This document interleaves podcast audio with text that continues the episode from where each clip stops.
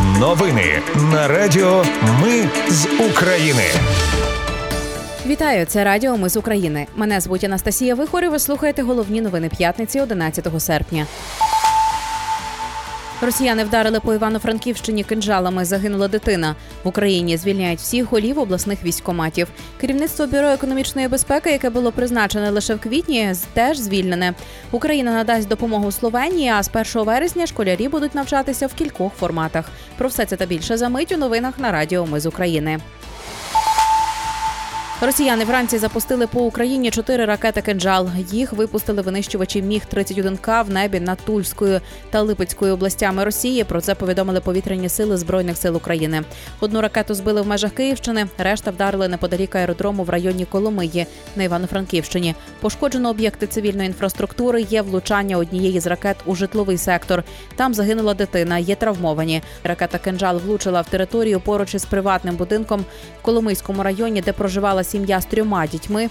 Загинув восьмирічний хлопчик. Дані щодо інших постраждалих наразі уточнюють, розслідують порушення звичаїв війни. Ціллю росіян були молоді пілоти, які готуються навчатися на F-16. Про це повідомив речник повітряних сил Юрій Ігнат. За його словами, росіяни цією атакою поставленої мети не досягли. Перша група із шести українських пілотів завершить навчання на винищувачах F-16 не раніше ніж наступного літа. Про це повідомляє The Washington Post. Пілоти мають спочатку пройти чотиримісячні курси англійської мови в Великій Британії, щоб вивчити термінологію пов'язану з літаками. Через це навчання пілотів посувається до січня. Триватиме воно 6 місяців, тобто до наступного літа. Більшість найкращих пілотів України залишиться в країні для бойових вильотів на літаках радянської розробки та запусків далекобійних крилатих ракет. В Україні звільняють всіх голів обласних військоматів. Про це заявив президент Володимир Зеленський. Звільнених замінять бойові офіцери. На сьогодні відкрито 112 кримінальних проваджень проти посадовців військоматів. Вручено 33 підозри.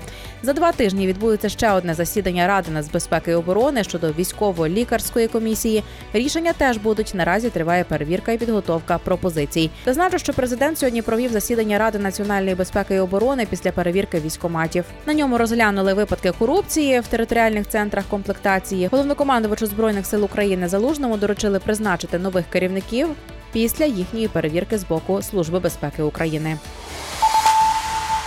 Керівництво бюро економічної безпеки, яке було призначене лише в квітні, звільнене. Про це повідомив народний депутат Ярослав Железняк із посиланням на власні джерела.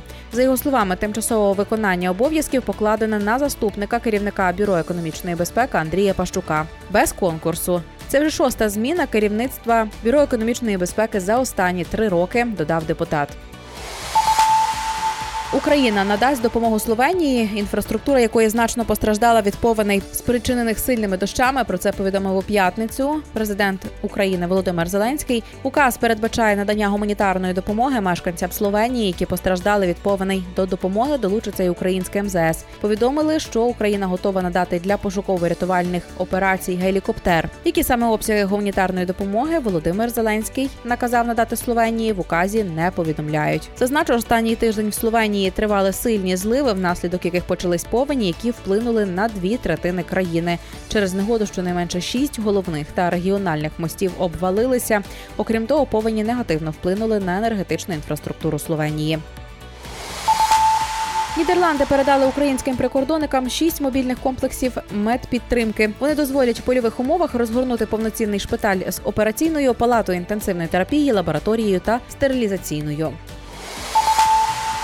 Британські командос показали підготовку українських морських піхотинців із рейдування та складних десантних операцій. Королівські спецпризначенці передали знання майже тисячі морпіхів і тренували їх понад шість місяців. За цей час вони пройшли сувору та інтенсивну програму із виживання і ближнього бою. а Також навчилися користуватися західною зброєю.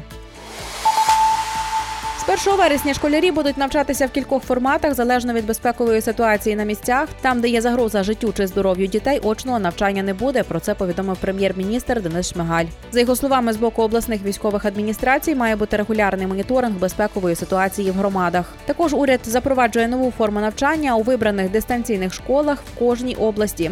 Учні, які перебувають за кордоном, вивчатимуть український компонент шкільної програми.